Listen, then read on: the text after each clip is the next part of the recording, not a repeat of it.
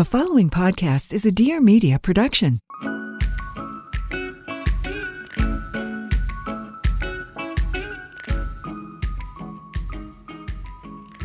Hello, hello, and welcome back to the What We Said podcast, you guys. Happy Tuesday. Happy Twilight Zone Day. Yeah, where are we? What time of year is it? What are we supposed to be doing? Are we supposed to be being productive? Or are we supposed to be Relaxing. relaxing, still enjoying the holidays? It's that time of year where you don't know what's going on. Are you supposed to Um, be working out now every day? Or are you supposed to be still in, you know, holiday sloth mode? Exactly. It's always an interesting time of the year, but we hope you guys had an amazing Christmas, Hanukkah, holiday season, whatever you celebrate. Hope that it was a magical time of year for you guys. And we're excited for the new year. 2022 is going to be great. We have some fun episodes coming up. So it's going to be great. We decided to do a little true crime sort of episode. True Christmas crime, Yeah. as Leif says. Exactly. Um, we haven't done something like this in a long time. Mm-hmm. We rarely talk about true crime on our podcast, actually. And no. personally, I haven't been consuming any true crime content for a very long time now. Like, I'd say probably two years that I don't really like. I haven't been watched a murder documentary or anything like that. But this, I have to say, prepping for this episode, I was wanting to get back into it. I know. Once you, it's one good case and then you're just done for. You're hooked. yeah. I was going to say, I actually have been listening to so much true crime lately. I told you about that podcast, Murder with My Husband, super Mhm. good. And I was like, my favorite murder. And once I listened to Murder with My Husband, like one good story, it was like, I'm done. I'm just listening Yeah. to all of them. Then I want to find more true crime. And then I'm like watching documentaries. I'm like, oh gosh. And there's just an endless amount of that content. So I Yeah. feel like you just, and the reason that I stopped listening to it forever ago, I've said this a million times, is just because I started getting so, I mean, I guess I still am, honestly, but just more and more paranoid. Like if I was at the grocery store, I was just more and more terrified to be alone because I'm Mhm. like, someone is trying to murder me. But when I'm not listening to those podcasts or watching those documentaries, it doesn't, it's not on your mind. it's not on my mind and I'm not as like terrified. For sure. So, anywho, first and foremost, at this point, it's a little, you know, maybe Old news. outdated old news, but we need to talk about the fact Yeah. that we had our very own crime case Yes. right here in Orange County, and it was the stolen car of Yeah. Chelsey and Nick. It was of Chelsey and Nick. That sounded like a real true crime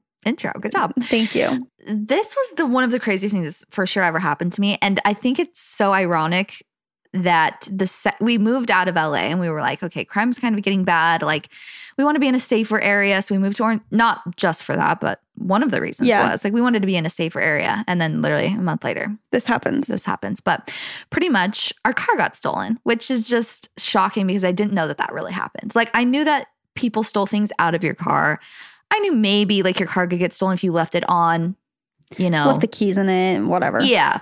Or if you had a really nice car, I don't know. But even then, I just never hear about cars getting stolen. So again, we live in a pretty safe neighborhood. Like I'm never really worried about it. But I also am kind of uh, I don't know. I can't think of a word that's like now not considered offensive about like I'm What, kind of a paranoid? psycho about like locking my door, my car doors. Yeah. And so again, like every time we leave the car, I'm like, did you lock the car door? If like we leave with Nick, he's like, yes, I locked the car door. He's very good at as well. But anyways, we parked our car. Like we got a Christmas tree with Jaci and Leif uh, like the night before Mhm. this. The creepiest thing is, is that I took like a photo in front of our car with the Christmas tree on top. I actually took some photos of just the car with the Christmas tree on top. Like the one time you've had a photo shoot with your car. Yes, literally. But we parked the car in our designated parking spot and went inside, fell asleep, woke up, and our car was gone. And we're like, okay. And you had the Christmas tree at this point inside, though. Yes, no, the car, Christmas tree was inside. It, we secured the bag. It was already decorated inside. We had actually a great night the night before. Yeah. And we woke up, the car was gone out of the parking spot. So we're just like, okay, what? Like maybe got towed. I could not believe my eyes. I kept asking Nick, I'm like, you for sure parked it last night, right? And he what a like, weird feeling. yeah, he was like, yeah, for sure. And I'm like, okay, well, maybe it got towed. So we called the towing company, but also like, why would they tow it out of our designated parking spot? Right. It just didn't make any sense. And they're like, nope, we haven't seen anything. And so we were just like, Nick kind of knew from the beginning. He's like, our car got stolen. And I'm like, Because it's okay, gone. And it's what- like, what other explanation? yeah. Yeah. Nowhere to be found. We like jogged around the neighborhood, like looking for it. like maybe somebody took it. And sure enough, checked all the towing companies, called the cops, and no sign of it. And so the cop, we had like an officer come over and he was like asking us questions about it. The officer was very like weirdly optimistic when we talked to him. And he was like, Yeah, when we find it, like we usually know who does this. Like, and me and Nick were like, Okay, like I was kind of at this point, like, we're never seeing this yeah, car again. saying goodbye to the car. Yeah. I was like literally looking up old pictures of the car, like so sad. And also the saddest part really to me was that we had just installed like our new baby car seat like two days before. We were so excited. We are like, let's just put it in there. Like we like spent time, installed the base, installed the whatever. And so that was gone obviously as well. And I'm just like, literally, who steals a car with a baby car seat in it? That's so mean. I hope they saw that in the rearview mirror as they were driving away and were like, oh, Yeah. I feel kind of bad. But, anyways, so the day went on. I was just like, just sad all day. I'm like, ew, I feel so gross that someone was outside, somehow got into our car because the doors were locked, somehow without the keys, because we had the keys, took the car, drove it off somewhere. So we had to like file a claim, you know, file police report, all that fun stuff. And then just kind of wait around and see like what what do you do when your car's stolen? Yeah. Just, just wait rent until a you car, see an update. like you know, wait from your insurance company. But the next morning we woke up and I was so sad that night. Like, I was like, dang, this really sucks that our car's gone. And everyone was very worried about me going into labor. Like, what are you gonna how are you gonna get to the hospital? I'm like, well, usually I don't think it takes it's not that fast that you you Yeah. know, need to get to the hospital right away. It's not like in the movies. Yeah. Rare. Also, Jaci lives three seconds away. Yeah. Uber exists. Like, Yeah. anyways. So we wake up the next morning, I'm in the shower and I get out and there's like a voicemail from the sheriff's department. They're like, we got your car. And I'm like, oh, I'm so incredibly sorry. Like you already found it 24 hours later. So sure enough, they found it. I guess it was like parked at a gambling house, he said, in a not good area in like this kind of sketchy place. They they arrested a guy who was either sitting in it or like was with the car and like had it towed to an auto body shop. We picked it up yesterday. And pros, nothing was damaged. Like the car still ran. It was still operable. Wasn't like they stripped it for parts, Yes. which was a, a fear for sure. Oh, for sure. Nick was like, if they're smart, they'll strip it for parts and like, you know, take off to another country. I'm like, cool. Just making me so stressed. Also so sad. Like, anyways, that's when I realized maybe I do have an emotional attachment to like inanimate objects. Because I was like feeling sad about the like the actual car being gone. I just love, I just love her, my Yeah. Subaru. Anyways, so we go to pick up the car. And they had already told us the car seat was taken out of it. And I had been searching like Facebook Marketplace, OfferUp, because I'm like, I'm sure they're just gonna sell it or something. Like, What are they going to do with it? yeah. And sure enough, everything was taken out. They cleared out our glove department, which was so weird to me. Like the manual, like the car manual and everything. You know, all the Yeah. weird stuff that are just like all those documents. They cleared out our middle console, which just had like trash and like You're like, thanks. toothpicks. yeah, literally. I'm like, cool, honestly. Probably wouldn't have gotten rid of that on my own. So took my sunglasses out, took our, we had like tennis rackets, we had all of our pickleball stuff in there. They took one of my Stanley cups, which was very sad. But then they left the other one. I'm like, I'm not ever touching this again. no. There was white powder on the ground of the driver's seat. Awesome. And we opened it up because this is the first time we're seeing the car, and it's like actually in pretty good condition on the outside. And Nick opens up the car, he like reaches down to grab something. It's like this little tube of something, and he grabs with his bare hands. And me and the guy that were helping were like, put some gloves on. Like we're gonna clean this car out first, like take everything out, and drive home with gloves on, and like wipe everything down. Because there was like a little bit of white powder. It wasn't like someone legitimately like dumped a freaking Yeah. pound of cocaine on the ground, but there was cigarette butts and like the cup holders that smelt like cigarette smoke. Uh, that's so the worst. That's so frustrating. It's Yeah. such a nightmare. It's like why? it's so gross to know. It's like these people are sitting in our cars, like smoking and doing drugs. Yeah. And there's also like lacy thongs and Yes. stuff. And it's like, what were people doing in this freaking car? No, so I think the police might have thought that that was our stuff because people like, why didn't the police take that? But the police had taken tools out of the back. So I guess they were the reason they arrested the guy is because he had apparently allegedly taken it from the guy who actually stole it. He accepted a stolen vehicle Hmm. and he was stealing like mufflers or something like that. He was anyway. So they took tools out that they're like, oh, this guy was using was using this. them to do something. Yeah, but there was like a container of clothes and like costumes was like Party City in the back. Like Oh. it's like a oh. fedora. We use them for what we said shoe. Yeah, literally, like people like you should keep the boots. I'm like, I'm so incredibly sorry. literally, there was like a bra, like underwear, bikini, and No, that is so violating. no disgust. I'm like, we are not touching the back seat. I don't want to No. know what happened back there. No. because it seems like someone just used this as like, I don't know, their joyride.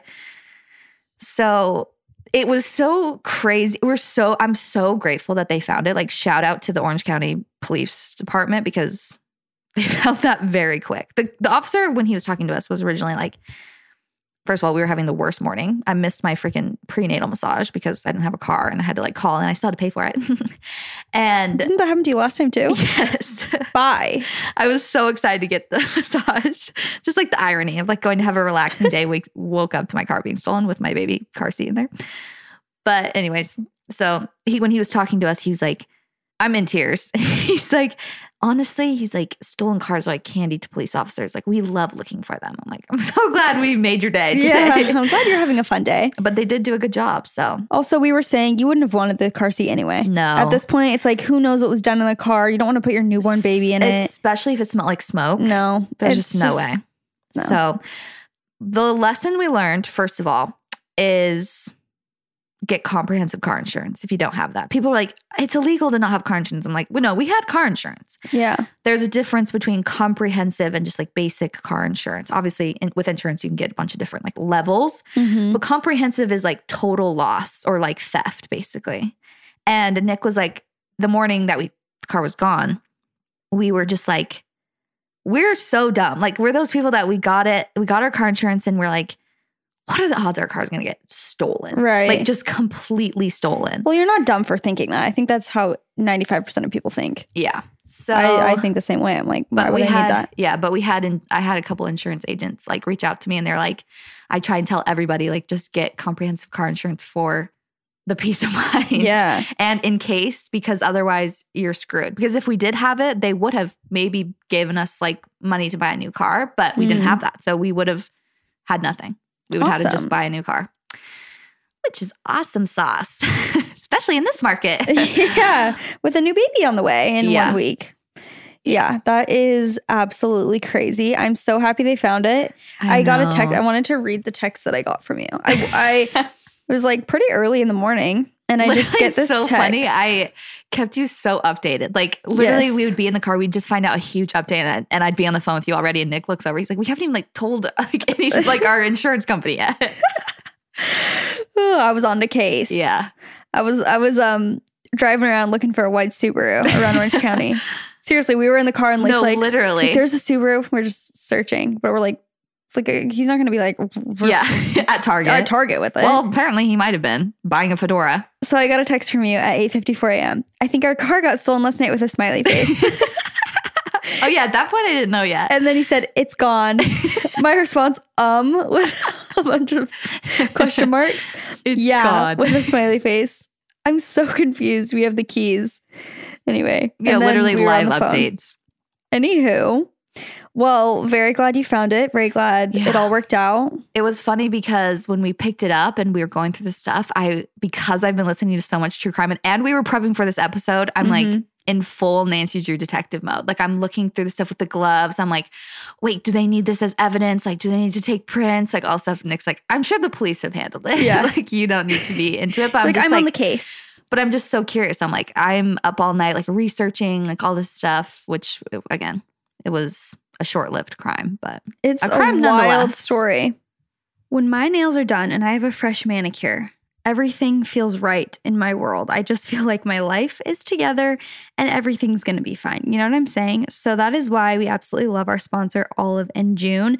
You guys, this is the cutest company. Not only is it like the cutest aesthetic I've ever seen, it's also just really great products. So, Olive and June nail polishes last seven plus days and do not chip.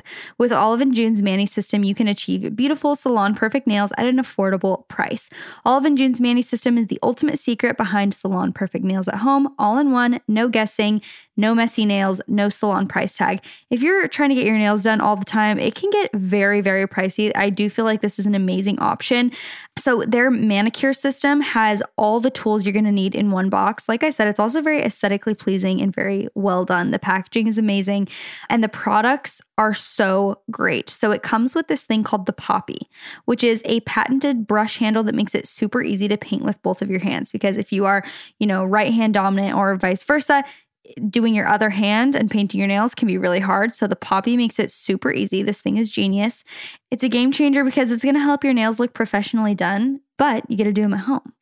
I don't know about you guys, but sometimes when I do my own nails, it looks like they're painted by a five year old. So, this is really going to solve that problem for you.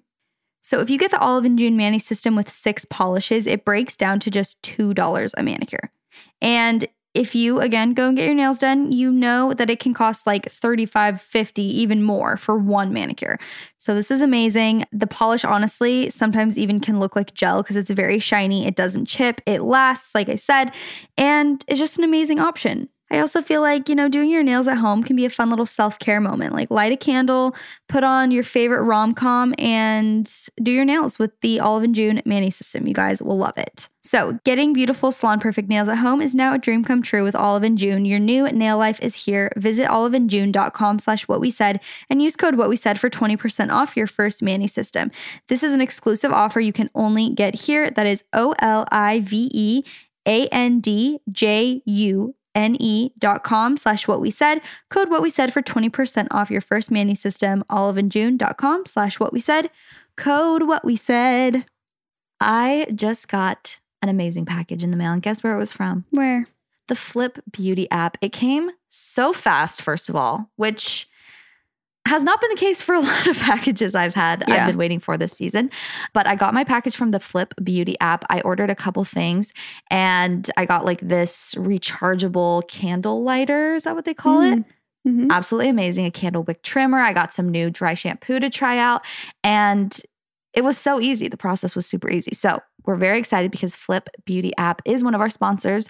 On the Flip Beauty app, you can shop beauty and skincare products in the most fun and informative way possible. So imagine if TikTok and Amazon had a baby, it would be Flip. You can watch video reviews and shop all your favorite beauty and skincare brands from one app. And also, like I said, they do have like home and body products as well. You can place your order and you can get it the next day. Flip carries brands like Supergoop, Youth to the People, Hourglass, Jason Wu, and so many more for all the best prices possible. So it's a place to hear honest reviews, the good and the bad, which I think is very unique. You can scroll through real customer video reviews about products they've shopped on the Flip app. You can literally see them, like Chelsey said, it's kind of like TikTok and Amazon. It's like TikTok in the way where you can see real people putting on the product, which is so nice before you want to buy something. They also have the best rewards program out there. You can watch video reviews and earn cash rewards towards your purchase in addition to the best price guarantee. Enjoy free shipping and returns. Flip provides same day shipping, and to make a return, you just stick the provided label on the box and schedule a pickup on the Flip app, or you can drop it off at any UPS store. So use the code we said for 30% off towards your first purchase plus free shipping. Download Flip Beauty shopping app in the App Store and Google Play today. Search for Flip Beauty shopping app, and again, the code is we said for 30% off. Thanks for going through that so we could have podcast content. Exactly. I really appreciate it. Oh, Was that you or That me? I didn't know. That was me. Literally a frog. I don't know what happened. well, should I start? yeah. Okay.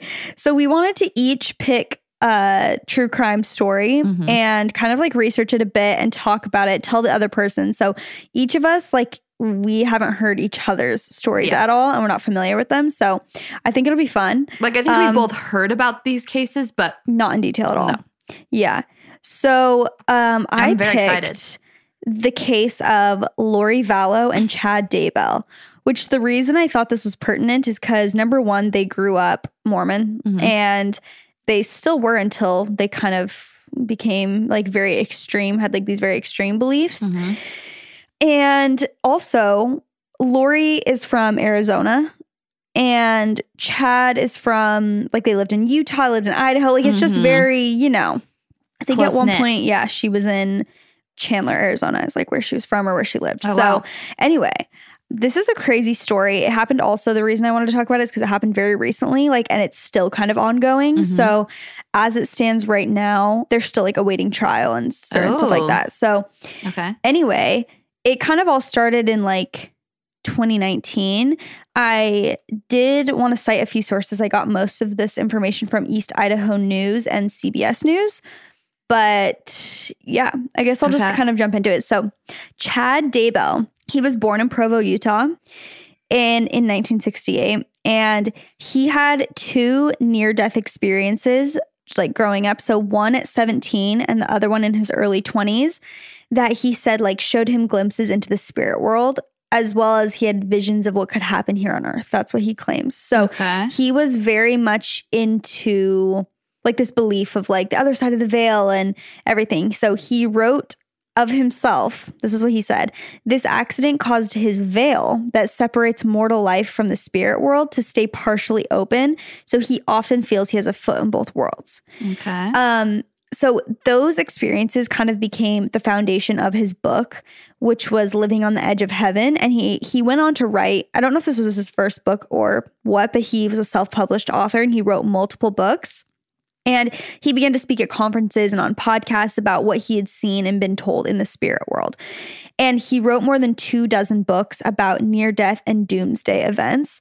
So hmm. he, we'll kind of get into it later, but he kind of became essentially like a cult leader at one point. Like, and, and people say that the word cult is sometimes overused, but basically it's like very extreme religious beliefs that definitely were not beliefs of like, you know, Yeah. Mormonism. It completely. I was going to ask, is he like, would people consider him an LDS author kind of thing where it's like, I think it they started sell out- at Deseret Book kind of thing? I'm not sure about that Okay. actually. I think it started off as he was like an LDS guy and maybe an LDS author, and then it kind of just went like doomsday mode, Mhm. really kind of out there stuff where Gotcha. it no longer was that. So Chad married his wife, Tammy. In 1990, they were members of the church. They got married in the Manti Temple in Utah. They had five kids together, Okay. and they ended up moving to Rexburg, Idaho. Know it We're, well. we're hitting all the spots. yeah, we're hitting all the spots. Um, so he got more and more into discussing all this stuff, like past lives and doomsday, all that stuff with other people that he met. And while he was speaking at a conference in St. George, Utah, he met a married mother of three from Arizona who's Lori Vallow. okay. So he's still married. Yes. Okay. And Lori is also married. Like awesome sauce. So Lori's friend, Melanie, said that during the first meeting, Chad informed Lori that they had been married to each other in past lives and Ew. they became like really close, the friend said. So Lori had one special phone. This is like, I don't know how we get from point A to point B necessarily, but Lori ends up having a special phone that her and Chad would communicate with only. So and Terrifying. he and he had a special phone outside of his cell phone number that was just for their personal And they're communication. still married to They're- their they're both married. partners. They're both completely married. They both have kids and they have these secret phones that they only like contact each other with. And they spent a lot of time talking about their spiritual beliefs. And those beliefs included that Chad and Lori had a special role to play in the end of the world.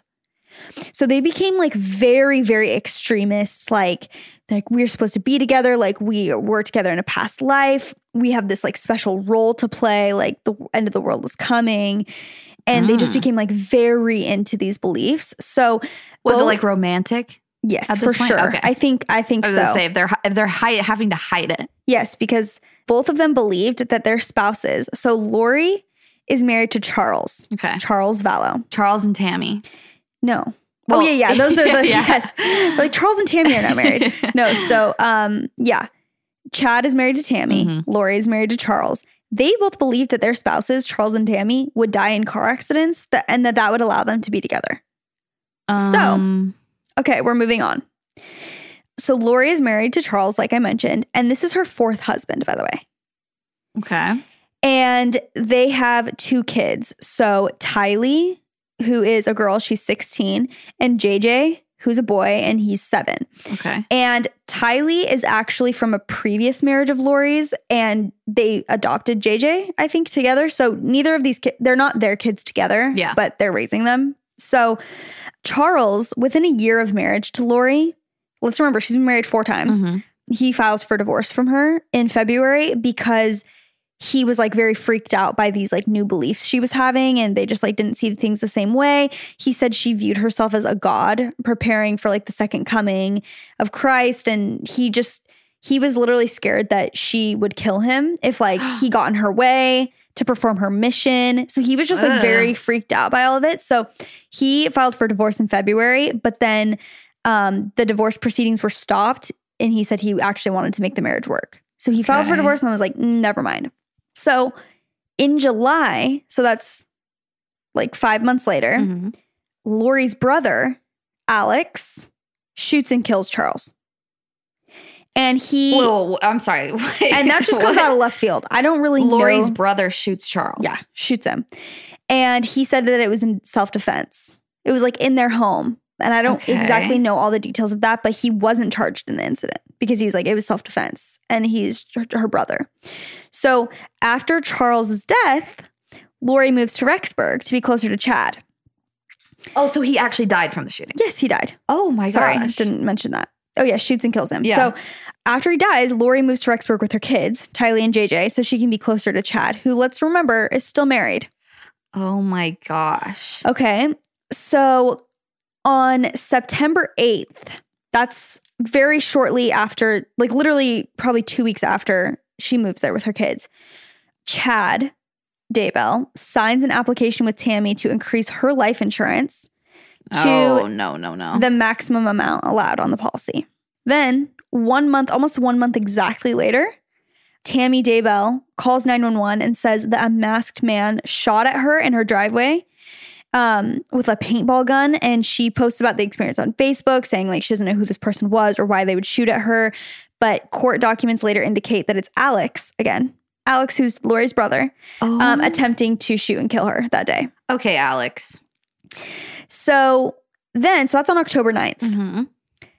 October 19th, so 10 days after this incident at the garage where she gets like shot at and she's like, Excuse me, Chad calls 911 saying that Tammy died in her sleep in their home um, in, in Oh. Rexburg. While Tammy's death was ruled to be from natural causes, her body was exhumed and the results of an autopsy are still pending, according to authorities. Tammy's death remains under investigation. Oh geez. so she dies basically yeah, I'm sure not of natural causes. under natural causes, quote unquote. Within literally two weeks Yeah. of Tammy dying, Chad and Lori are already married. Oh, They're married in Hawaii on the beach. So, and everyone is shook. Like um, his yeah. his family, his friends, like everyone's like, she died two weeks ago. Oh my god. It's not like it was a year later. Wait, they have kids, right? They have five kids. they have five kids together. oh my god. And he marries this new girl, and she has the two kids as well. So they're married on the beach in Hawaii on November 5th, which is seriously like th- two, two and a half weeks Oh my later. gosh. Then they return to Rexburg after they get married. And over the coming weeks, police say that Chad told witnesses and like different people that Lori had no minor children. He's telling people, like, oh, yeah, she doesn't have Like little kids. kids, little kids, yeah. And um, police also say that Lori was telling people that Tylee, her daughter, died um, years earlier. Oh, oh, oh, uh, uh, So, what? so like a few weeks after they get home from being married on November 26th, the Rexburg Police Department conducts like a welfare check for JJ Mhm. because it's at the request of the grandparents because they're like, we haven't seen the kids in a long time. Like, we don't know where JJ is. And they hadn't spoken with him in months, which was like odd. Police do not see JJ at the townhome at the at their home. Yeah. And Lori tells the police that JJ's with her friend Melanie, who we talked about at the beginning a little bit. She was she kind of knew of Chad and her relationship. Anyway, so they're like, okay. So they go to Melanie and they're like, okay. And they determine within days that she he is not with her. Oh no. So the next morning, the Rexburg Police Department uh, serves a search warrant, and when police arrive, they discover that they've left very quickly. Like Chad and Lori are gone. And on December 1st, so a few days later, um, Chad and Lori catch an American Airlines flight to Hawaii again to the island of Kauai, and their children are not with them. Oh my gosh. So then, a um, None just- of their children? Because they have seven children at this point, correct? I, um, it's just her kids that are. I think That his kids maybe are like older and not. It's not really in the picture. in this story. So on December 6th, which is five days after they like catch the flight to Hawaii, and and the police had like gone to Melanie and is like, Where's JJ? And she's like, I don't have him. So on December 6th, Melanie then contacts the police department and she basically admits that like on November 26th, like a few weeks ago, she was like, Yeah, they asked me to lie about the location of JJ. Oh my gosh. So they're like, okay, something's fishy. Like, where are the kids? Where's Tylee? Where's JJ? And why are they lying about it? So at this point, how long has it been since they've heard from the kids or seen the kids? so Literally since they got married? I'm not sure exactly about JJ, but September 8th was actually the last time that anyone saw Tylee. Oh my gosh. So that was months prior. That How, was, how old are they? so she's 16 and then JJ's 7. Oh. And and when they are doing the investigation, they realize that the last record they have of her is in September 8th when Tylee, JJ, Mhm. the two kids, Lori, and her brother Alex visited Yellowstone National Park. Oh, That's the last my time they gosh. Saw Seen her. them. Anyone saw her. But I think they'd still someone had still seen JJ Okay. a little bit after that. But basically, by the time they're being married in Hawaii, like no They- one has seen Oh Tylee for months already. So it's like, what's happening? So, as deputies investigate, the sheriff's office determines that Tammy Daybell's death is suspicious. Oh no. And her body is exhumed on December 11th, perform an autopsy. Again, the autopsy is not released. On December 12th. So, this is like 10 days after they book it to Hawaii because they're kind of trying to like get out of town. yeah. Alex, Lori's brother, dies under mysterious circumstances in Gilbert, Arizona. And his autopsy later reveals that he died of a blood clot. What? Then on December 20th, which is a week after that, the Rexburg Police Department announces that JJ and Tylee are missing because it's like, okay, Yeah. we cannot find them anywhere. And police say their disappearance is possibly linked to the suspicious death of Tammy Daybell. Mm-hmm. The following day, police call Chad and Lori persons of interest. And then a month later, And they're still chilling in Hawaii. On January 25th, the Kauai Police Department serves Lori with a notice stating she must produce JJ and Tylee to the Idaho Department of Health and Welfare or the Rexburg Police Department within five days. So they're like, okay, you have to show, you have to give us your children within five days. And she does not do that. She's unable to do that. So they're living in Kauai at this point when Lori was arrested on February 20th and charged with two counts of felony desertion of a child and the disappearance of JJ and Tylee, as well as misdemeanor charges of resisting and obstructing an officer, blah, blah, blah. Police have said there is no evidence that JJ and Tylee were ever in Hawaii with Chad Yeah. and Lori. The couple had also told Chad's parents that Lori was an empty nester. Oh my gosh. First of all, get your story straight. Yeah. And she's a mother of three. Yeah. She also has a uh, another Like an child as well, kid? like an older one. Yeah. That is Um, horrible. Yeah. So, also, there's a video of them when they're in Hawaii, and it's so haunting because this was not that long ago. First of Yeah. all, it was like literally last year. And there is a reporter like following them and being like, Where are your kids? Where are your children? Like, why won't you answer? And like really hitting them with hard so questions. was it already news? Like it was already getting to become big news, like as they were looking for the kids before she didn't even like she wasn't able to. produce them. I think, yeah, I was like, oh, these kids are missing. Like, where are Mhm. they? And then it was like, just kept going and going. And it, then everyone's like, okay, you're fishy because she's in Hawaii just living her life while her kids are all missing and she won't answer any questions. And it's so just like weird because you're looking at them and like, they just look like such normal, like to me, they just look like someone who would be in my ward. Yeah. And that's like the creepiest part because it's just and they, they won't answer like any questions. And so they're just silent as this reporter is following them being like where are your kids? Like why won't you answer? Blah blah blah. Then she she says one thing and it's i forget what he said but he's like people are out here like praying for your kids. And she's like that's great. And they're like okay you are Uh, very odd. No, no, no, no. just no. the vibes are off. This is them. I just want to show you. Ew, yeah, they do look s- like scarily normal. yeah which is just the creepiest vibe. Like that's her. Weird vibes. This is them walking through hawaii. Like these are the this is the video Ew. of them walking through. Okay, no. so unable to produce the kids. Um they don't you know have any evidence that they were ever in hawaii They've Everyone's been like- missing for months. they've been missing for months everyone's like where are these kids and what did you do to them so around 7 a.m on june 9th which is a Oh, few months later Yeah. the Rexburg Police Department, FBI, Sheriff's Office serve a search warrant at Chad's home.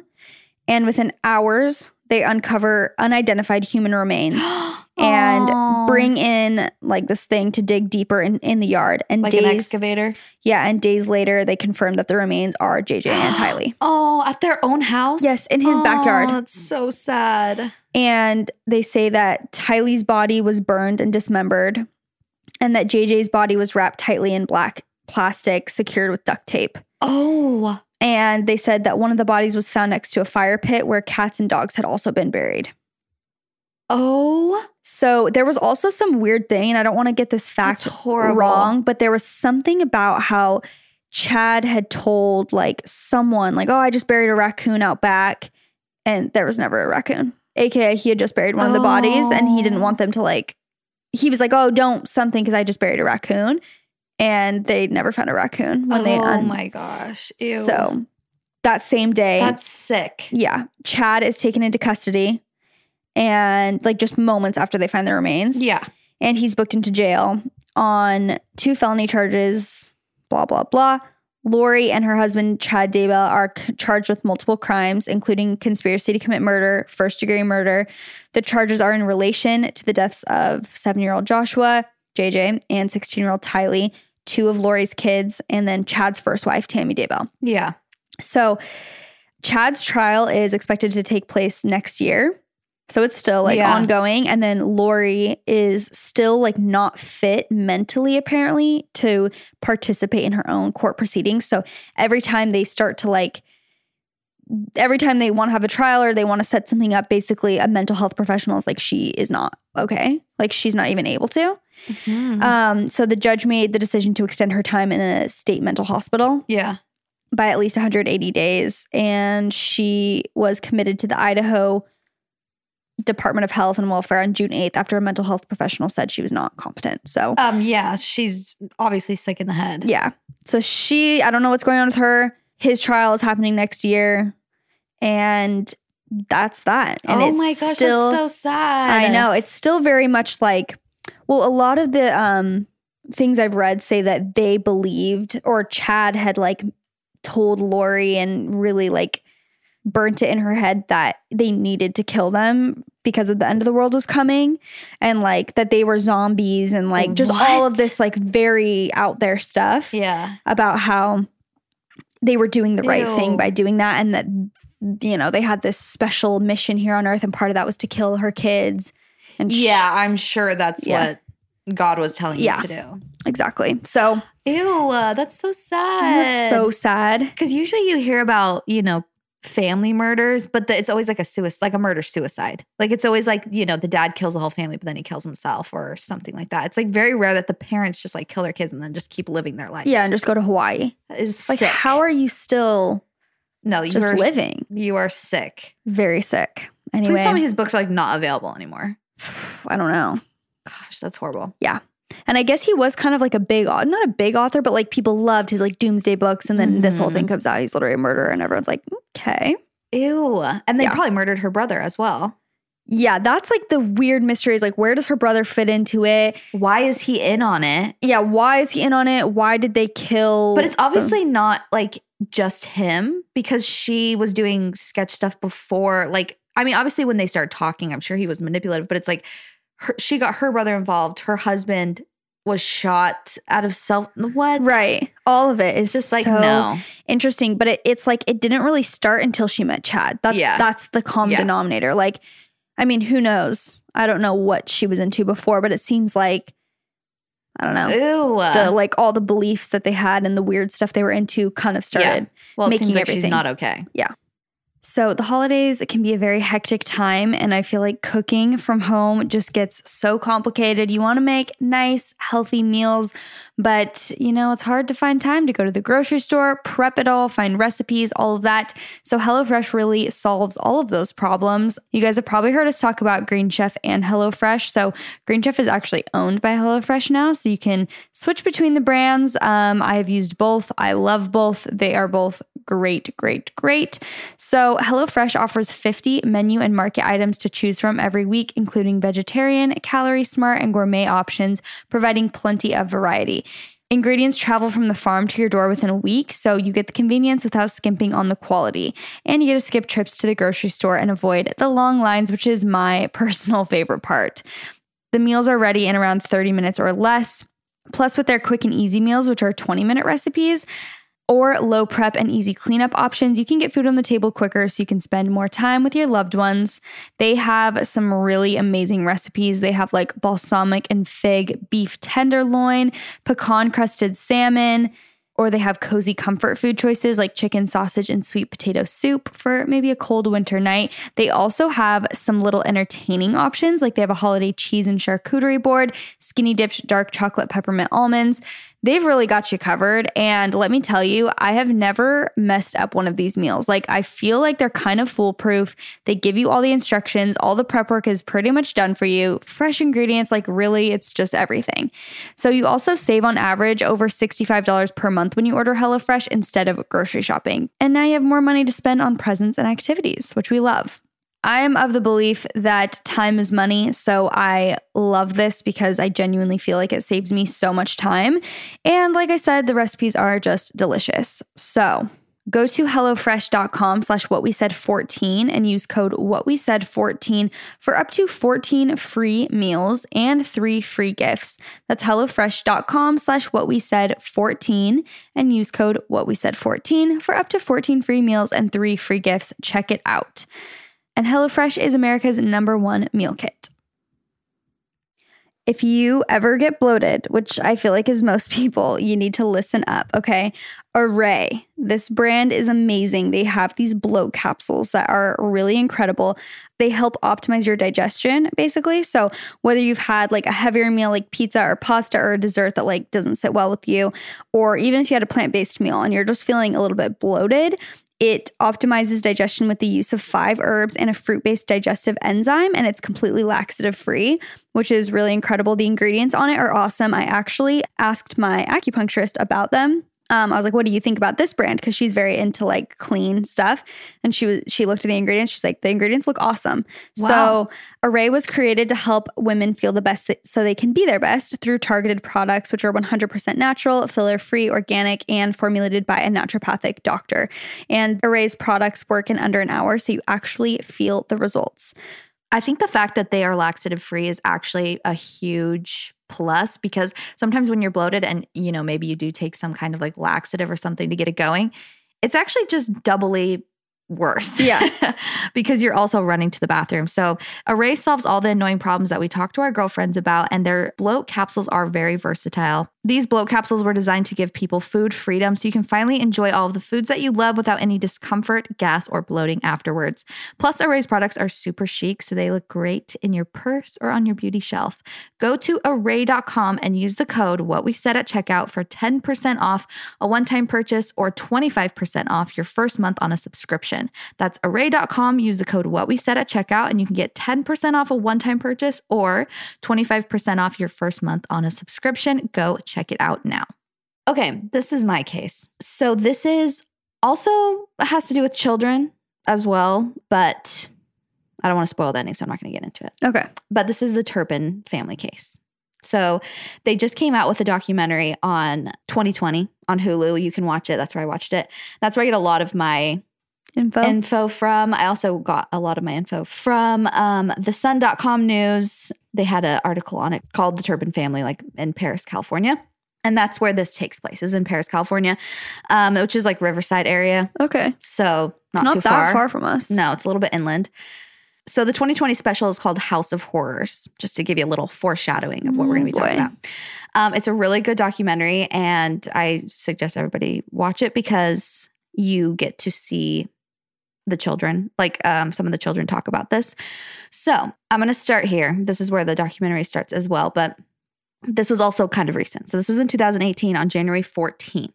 A deputy responds to a call at the end of his night shift. Um, so it's like pretty early in the morning. I don't know exactly what time, like maybe four or five, like right before it's about to get light outside. Mhm. He pulls up to a very nervous, like 17 year old girl, and she's standing on a suburban neighborhood street corner in the early hours. Like I said, like f- maybe four or five. And she called the police, you said? Well, Okay. I'll get, I'll get. Sorry. Jumping the gun.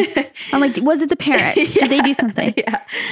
Um, so this girl who was still on the line with 911 when he like pulled up, she was talking to a dispatcher, tells the officer she ran away from home to get help because her parents were very abusive. She also tells the officer that she has two little sisters who were currently chained up to their beds and needed help. Oh. So the cop is like a little suspicious. And in the documentary, you can see what's called body cam footage Yeah. of her talking to him. Gosh. and she's like very nervous. And the way that she's talking is just different. Like the way that she is communicating with him, you would not think she was 17 years old. You would think she was maybe like 13 or younger, Wow. like just with the way that she's talking.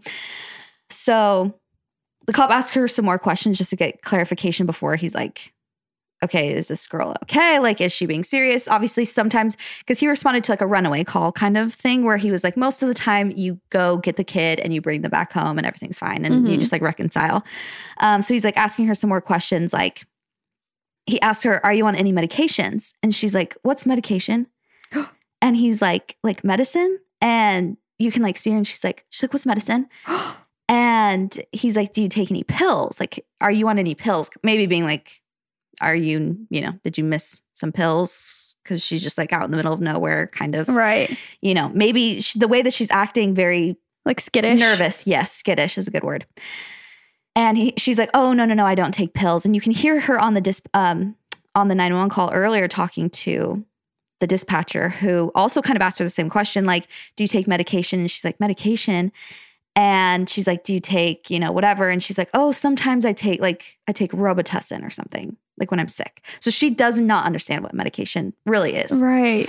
Um, so he's like starting to be like, "What is up? Going on. Yeah. So the officer asks if she has any proof that her sisters are chained up at their house. Um, and she says, Yes, I do. And she's like, Again, in the footage, it's just so interesting to watch. She's like, Yes, I do. She's like breathing heavy, but she's also being very almost polite. Like she has this planned out. Like she's like, I'm ready to talk to you. Like Gosh. she's like, Yes, I do. She's like pulling up her phone. Um, she pulls up photos on a phone of two very thin young girls. I don't know exactly their ages. So she has a phone. She has a phone with her at this time Okay. and they're chained to their beds. So they have Oh. like shackles around their wrists. You are kidding. and she is explaining it to the officer and she doesn't know what the word bruise is. So she's trying to show him like you see this is where um it makes in on them. Like that's what she's Mm. saying like but it's like a bruise. So it's just very strange. Very odd vibes.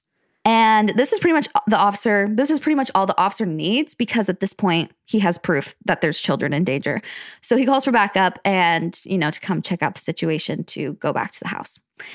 And this girl, her name is Jordan Turpin. She's 17 at this time. She's very, very thin. Doesn't sound like a 17 year old girl, like has a very limited vocabulary, as I described, doesn't know what certain words mean. She's the eighth child out of 13 Turpin children. So there's Oh. 13 kids from the Turpin parents. So, kind of rewinding, that night, Jordan, her older sister, who was 29 at the time, had devised a plan for her to escape out of her house. And mind you, this is in a sub- in a regular suburban neighborhood in Perris, California. So it's not like amazing houses, but on the outside, it's just like nice Normal houses. houses. Yeah. So they devised this plan to escape the house. Jordan was going to use one of their older siblings' phones because she didn't have a phone. She wasn't allowed to have a phone. But some of the older sis, uh, the older siblings had like earned trust of the parents, and so they had phones. So she had gotten hold of one of their her older brother's phones, I think, and called the cops. And that was part of the plan. And then essentially like rescue their little sisters who were chained up. Like they, at this point, Jordan was saying in the interview, they're talking to Jordan and the 29 year old sister Hmm. So Jordan and Jennifer are the ones talking to the interviewer basically Okay. this whole time. So you can see them and, and hear them talk. And even in the interview, And this is this later. yeah, this has been like four years now. This is the first time they've ever talked, like done an interview. They still, the way that they talk, you can tell that their vocabulary is like kind of limited Hmm. and their social skills are just like a little bit behind. So like I said, they were had they had devised this plan because their sisters were chained up and they were kind of like at wits end. Like we've got to we've got to get help. This is too much. They were hearing their sisters cry at night and they're like, I'm done. Like I'm done with this. Hold on. And all, sorry if you're going to get to this, but do Mhm. all 13 kids live at home? Um, I don't actually know for sure if they all live at home. I'm almost positive because Jennifer was the oldest and she was 29. So they had kids from 29 years old to 2 years old. Okay. 13 in between then. But um, and I'll get to this in a little bit, but I'll just say it now is a lot of the kids to this day, like they want to maintain their privacy. So Jordan Mhm. and um, Jennifer are really the only ones who like have their name and like age and everything out there. Gotcha. So Jennifer, who was the oldest one, was like, "You have to take pictures because they're going to ask for proof. Like we need proof." They had planned this whole thing. She drew. She kind Jennifer at this point kind of knew the neighborhood. Jordan did not because these kids were not allowed to leave their house ever. Oh, They were basically like prisoners in their own home. So Jordan didn't know at this time like what literally what the outside world. yeah was what the like. outside world was like. So her sister draws a map like a like on a piece of paper, like go here, turn here, you know, go down this street and wait here, whatever. And so she takes the photos. She asks her little sisters, like, can I take photos so I can show the police? The little sister's like, yes. Yeah. and she leaves and she like sneaks out. And there's footage, I think, from like a ring camera from across the street. And you can see Jordan. She's like climbs out the window and she you can see her like running down the street. Gosh, And I have chills. yeah, so she's terrified. She's talking. She's like, I was absolutely terrified because I knew if my parents found me before the cops did, like they would kill me. So she's like, but I knew that I had to like do this or die trying, pretty much. So when she left out her window, she called the 911 and she said she was so nervous because it was the first time she'd ever spoken to anybody on the phone before. Oh, And she'd never really like talked to an adult one on one besides like obviously her parents. And she told the dispatcher everything. You can hear the 911 call in the documentary. She's like, my she says, my parents were are abusing. Like she doesn't say abusive. She says, like, my parents are abusing, they abuse us. She says, like, her and her siblings live in horrible conditions. She's like, it's filth. I wake up and I can't breathe. We're, we're not allowed to bathe. And the dispatcher's like, when was the last time we had a bath? And she's like, probably almost a year ago. And again, she asked her, like, do you take medication? She's like, oh, what, like, what's medication? Like, I'm sorry. And and on the phone, she's like being very polite as well. She's like, I'm sorry. Like, uh, can you repeat that? She has her address written on a piece of paper, and the and the dispatcher asked her, like, we need your address. Can you send us your address? And she reads off the zip code, like 10 numbers. And the dispatcher's like, that's like not an address. Can you, you know, read me a name or something? She's like, oh, I'm so sorry. Like, hold on, I have it somewhere in, in here in her backpack. Like, she's like on a mission. Oh, I'm terrified. I'm like, oh, speechless. yeah, it's she seems so brave in this video. Like she's unbelievable. Like when she's talking about it because she's you can tell she's terrified and so nervous, but she's also just like, I gotta get through this. So yeah, she says she like wakes up some days she can't even breathe because there's so much filth and like disgusting stuff in the house. That her parents physically abuse them, that they like pull her hair, that they throw her across the room. And um, she explains how, again, she was so nervous to talk to the dispatcher because she'd never talked on the phone before. She was walking on the street, she says, because she didn't even know what a sidewalk was. So she was like, I was just walking in the middle of the street, like of our neighborhood. I didn't even know like the sidewalk was where you're supposed to walk because she did, never went outside. I'm speechless. She also says she was terrified again because she knew if her parents caught her, like while she was in the neighborhood, that her parents would kill her before whatever. She said, I was even scared that when the cops were with me, if they saw me, they would still kill me. They wouldn't care if cops were in front of them. Again, she just doesn't really like, she's terrified of them. So this is a quote from her. She says, I was always terrified that if I called the cops or tried to escape, I would get caught and I and then I knew I would die if I got caught. But at the end, when I saw all my younger siblings, I knew that's what I had to do. That was my only chance. I think it was us coming so close to death so many times. If something happened to me, at least I died trying. Oh my gosh. So she like waited for this officer on the corner of the street while she's on the phone with the dispatch, the dispatcher. And then that's where the story kind of backs up to where I left off when the officer's there and he's asking her and he she shows the pictures.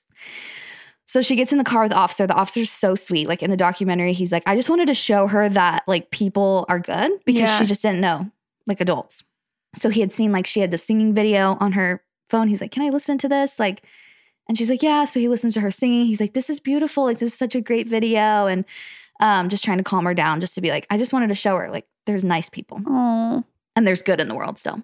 Anyway, so they don't need a warrant. So the backup comes because they have Evidence. yeah, they have evidence that a child's in danger. So they go, it's light now, and they have body cam footage of this as well. They knock on the door, and the parents open the door two minutes later. So I don't know if they weren't allowed to like barge in or if they were just trying to make it seem less like suspicious. But um, the parents come out, Mr. and Mrs. Turpin, and they're like, What's going on? Can I help you guys? And the mom looks terrified. Like she has like huge eyes and she's just like, What's going on, officers? Like, we were in bed. Like, what's up?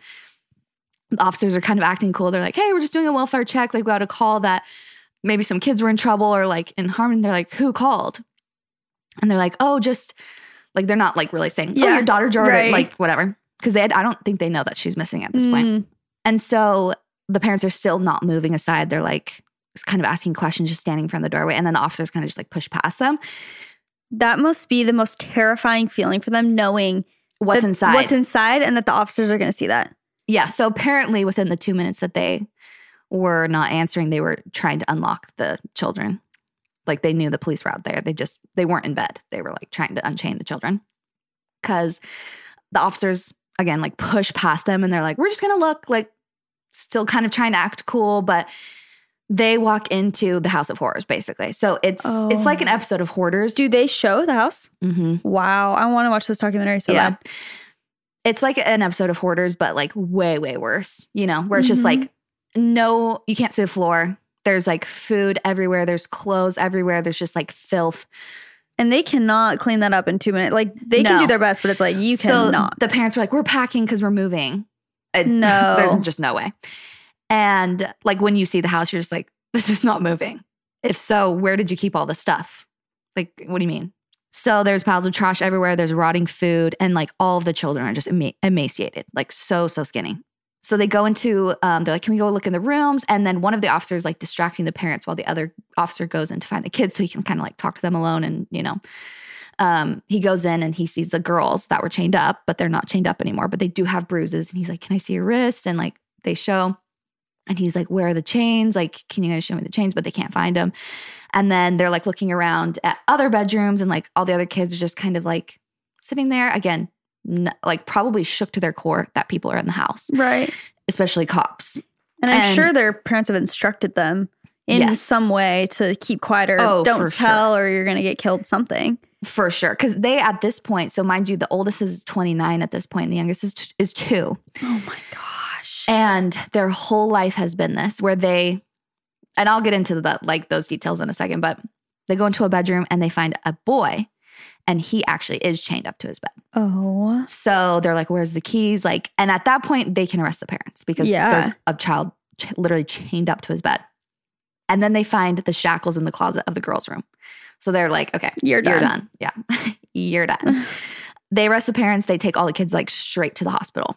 And the hospital reports are like, these kids' development is so bad. Like they're so malnourished. Some of the kids had could barely walk. They were like so faint. They hadn't eaten. Like they Oh. just were not properly nourished their entire life, basically. So so sad. So basically, it comes out that these parents had abusing their been abusing their kids since They're born. yeah, since the day that the first one was born, basically.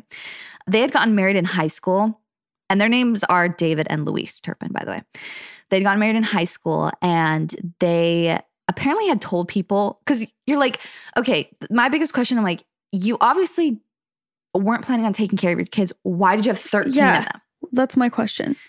And they had told people after they got married, like, God wants us to produce as many children as possible. So Not another one of the freaking. It's Oh just like, okay, well, I'm sure he wanted you to take care of them as Yeah. well. So comes out about all this abuse. Jennifer and Jordan in the documentary obviously like talk about certain instances where they had um the mom would actually buy food, good food, like frozen food, like they were not the dad was an engineer. So it's not like they were also like living, you know, where they had no money and Right. the parents were not malnourished. Like the parents had food in the fridge. Um, the reason the girls had been chained up is because they stole their mom's food.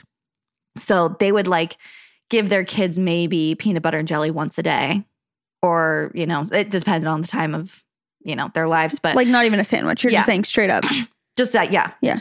And again, wouldn't let them like that's mom and dad's food. Like that's not your food. If you steal it, you're in trouble. Like we're gonna punish you for it. Basically, they would use the Bible to like say like we can do whatever we want to you. Like we could kill you if we want. Basically, like manipulating them, like you know, using Oh. specific verses out of context. my gosh. Yeah, there's like a video of um, David and Louise, and they're renewing their vows. And they're at like this in Vegas, and they're like, there's this Elvis you know, impersonator that's renewing their vows for them. And all of the kids come out and they're so skinny. Like all of their arms are so skinny and they all look so happy and they're dancing. And when Jennifer sees a picture of this, like in the documentary, she like starts tearing up because she was just like, I was so mad at my parents all the time because I'm like, that day we got a bath and we got to like get dressed up and we got to go out. And she was just like, it was so fake. I just knew it was so fake that they wanted everyone to see. They would post on Facebook like pictures of all their kids. And she's just like, that's not the happy family we are. So they would att- like for special occasions maybe take them out, but it was very rare. Yeah. And Jordan was saying, so the younger one, that she was the eighth child. She was like, those were the best days. Like we would get dressed up, we would go out, but then the parents would instruct them, like, this is what grade you guys say you are. Cause mind you, they didn't go to school. Jennifer went to school till she was in third grade. And then um, they took them out of school So to homeschool them, but they never gave them any education. Like, you know, it's bad when kids want to be educated. yeah. Like, you know, when kids want to learn, they would not teach them anything. So the kids were like on record, but they just were homeschooled. Yeah. So basically, they were saying the main way that kids are p- reported to CPS or whatever, like for abuse, is from their teachers. Mhm. So they were like, they, the dad had on record that he was the principal of their homeschool and the mom was the teacher, but they never taught. Like in the 911 call to the cops, Jordan said, My mom doesn't like us very much. She like never spends time with us. She doesn't like to be around us. And she's supposed to be her teacher. And so they would, Jordan was saying, sometimes I would get like a phone. I would get access to a phone. I was not allowed to have a phone, but like my older siblings, like I said, they would start getting like trusting them to punish the other kids and to keep them in line. And she said she would watch like Justin Bieber videos. And she was like, Justin Bieber was like my main inspiration. Oh. Like I would see him with his friends and he was living a normal life. He would talk about how he was sad. He would sing. He would be, you know, just a normal guy. And she was like, it made me be like, there's a world out there that's good, that's fun. Like I want that life. Like I want a fun life. That is heartbreaking. They could not leave the house. They would like put their head out the window when the parents were gone to like feel the breeze. That's why she didn't know what like sidewalks were or anything. She said, oh my gosh. I cannot believe this. at No, all. they- what is the point of this? no. They would physically abuse them, obviously. Like Jennifer said, at sometimes like she would go ask her mom a question. She's like, I just didn't know which mom I would get if like she would answer my question or she would like throw me down the stairs or something. Like Oh. And the other part that's so horrible is like not only did the dad like beat them and stuff like as punishment and the mom, but they also would make the older kids punish the younger kids. So they at one point had cages for the kids that they would say, you either have to go in this cage or you have to put like your little sibling in your cage. So then they're like feeling guilty if they do put their little sibling in there instead. You know, like later down the road, now they're That like is so disturbing and creates such. horrible. Oh my gosh. How can these kids ever recover? No. So, and again, mind you, they're getting no education. Like they they were even saying, we don't even know what our other siblings went through, really. Like, yeah, we're like, we know kind of, but we don't know exactly what they've been through because of like just all the different abuse. Like, again, cages. There was one point where the parents literally moved into a motel, left their kids in a trailer, would drop off groceries once a week. And obviously, for 13 kids, it's like Not enough. not enough. So she would say, like, we had to find food. So we would eat like ice cubes with oh. ketchup oh. or mustard as their food. It's so- disgusting No, that they would do that. And while the parents were living in a motel, they were like partying, like posting photos, like out at bars, just like disgusting. So they also would wear the same clothes, make them wear the same clothes every day. But the weird part is the mom would buy children's toys, new children's clothes, like collectible items, like collectible Monopoly games, but they were mom's toys. They were mom's clothes. So they could not wear them.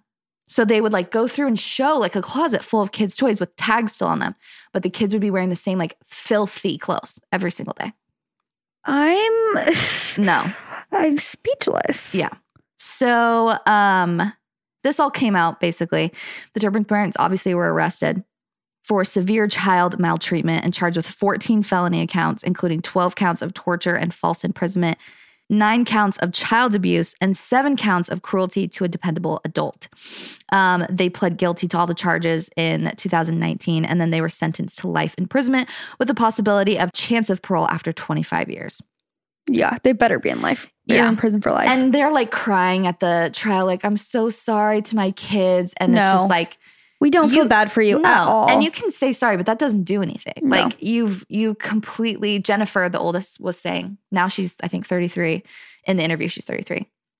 And she's just like, I don't really want to see them ever again. Like they can say sorry, but I don't believe them.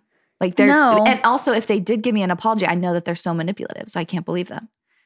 No, that is absolutely disgusting. No. Do they ever have a reason for what they did, or they're just like, we just what? What possible reason is there I have no clue. other than just wanting power and authority and being Yeah. sick in the head? I have no clue. It's so sad. Jordan and Jennifer are like pretty much like I said, the only ones who are public now. So Jennifer is the 33 year old. She's the oldest. And she's like, I want to have a family. Like, I want to get married. I want to live a normal life. But she was also the oldest. So, like, this didn't stop for her until she was 29 years old. And also, it's like at this point, they don't know how to handle money. They don't know how to do math. They don't like know these basic things of like how to live a normal life. And a whole nother thing that I like is really sad that I talk about in the documentary is like they basically were just thrown into the system after that. So all there's 13 kids, like some of them were thrown to extended foster care, you know, when Mhm. you're past 18. But then some of them like ended up just like really not knowing what to do, didn't know how to handle their money, didn't know like ended up in really bad areas with just like whatever because they're so they got separated. Like all the kids got separated. I think just like the older ones did. I don't know specifics. I don't think they can like tell you that really. Mm. But they I think are working on a case if I'm not if I'm not mistaken of trying to figure out why these kids weren't taking better care of cuz like lots of people donated to them once they heard the story cuz the story broke loose like You're saying why they're not being better taken care of now? yeah, now. Like Huh. within the system of like you know, foster care and everything. yeah, and all that stuff. And there was people like assigned to their case that they're like, okay, you did not do a good job. Like you're supposed to make sure these kids had all the information they needed to know to go to school, to like get enrolled in these things, and you didn't help them. So just like constant, they just like can't catch a break, which is just so sad. But most of them, like I said, are private. Um, Mhm. They want to keep their identity private for like anonymous reasons. So yeah, definitely. Jordan, the girl who called the cops, the 17 year old, Mhm. she's 21, 22 now.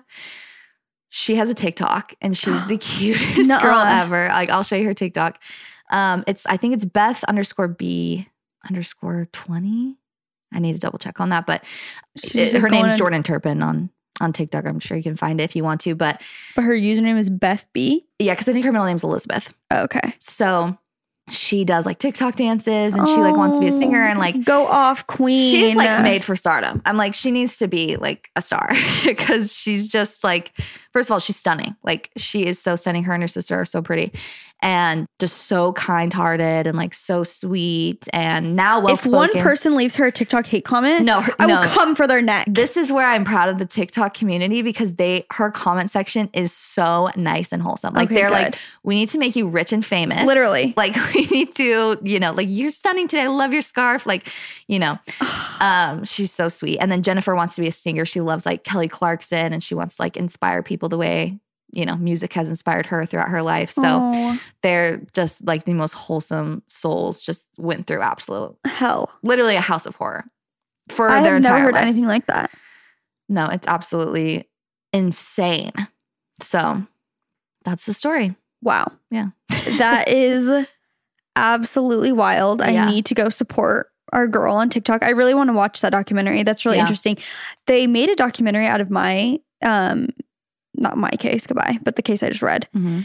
Or something, but like not a documentary actually, like uh show like based on true events, but it got like really bad reviews. Oh, so I was gonna watch it and I was like, that might just ruin, Ruin it. it? And it's not even a documentary of like real Yeah. events. It was just There is another Anyway. documentary, I think, on Hulu called like The Turpin House or something. But this 2021 is the one where they actually, Jordan and Jennifer are talking and they're explaining. It's Yeah. really good. Yeah, I'm very interested by that. Wow. Well, hope you guys enjoyed, even though this is a little bit of a downer episode. Yeah. Hopefully, you guys still were, um, what's the word I'm looking for? Informed. Yeah. And hope it doesn't give you bad vibes for the rest of the day. Yeah. Maybe it'll make you into true crime again, like Yeah. it's made me. It really is so interesting to hear these things because it just seems so Far out of this world. Yeah. That it's just so interesting. Crazy. Well, thank you guys so much for listening. We will be back next week with the Next year. next year, in fact, with a nice, uplifting, um, motivational, great episode. So I can't wait for you guys to hear that. Make sure you go and follow our Instagram. It's at what we said podcast. If you guys want to be updated on anything we got coming up, um, we love you guys. And that's, That's what we said. Bye.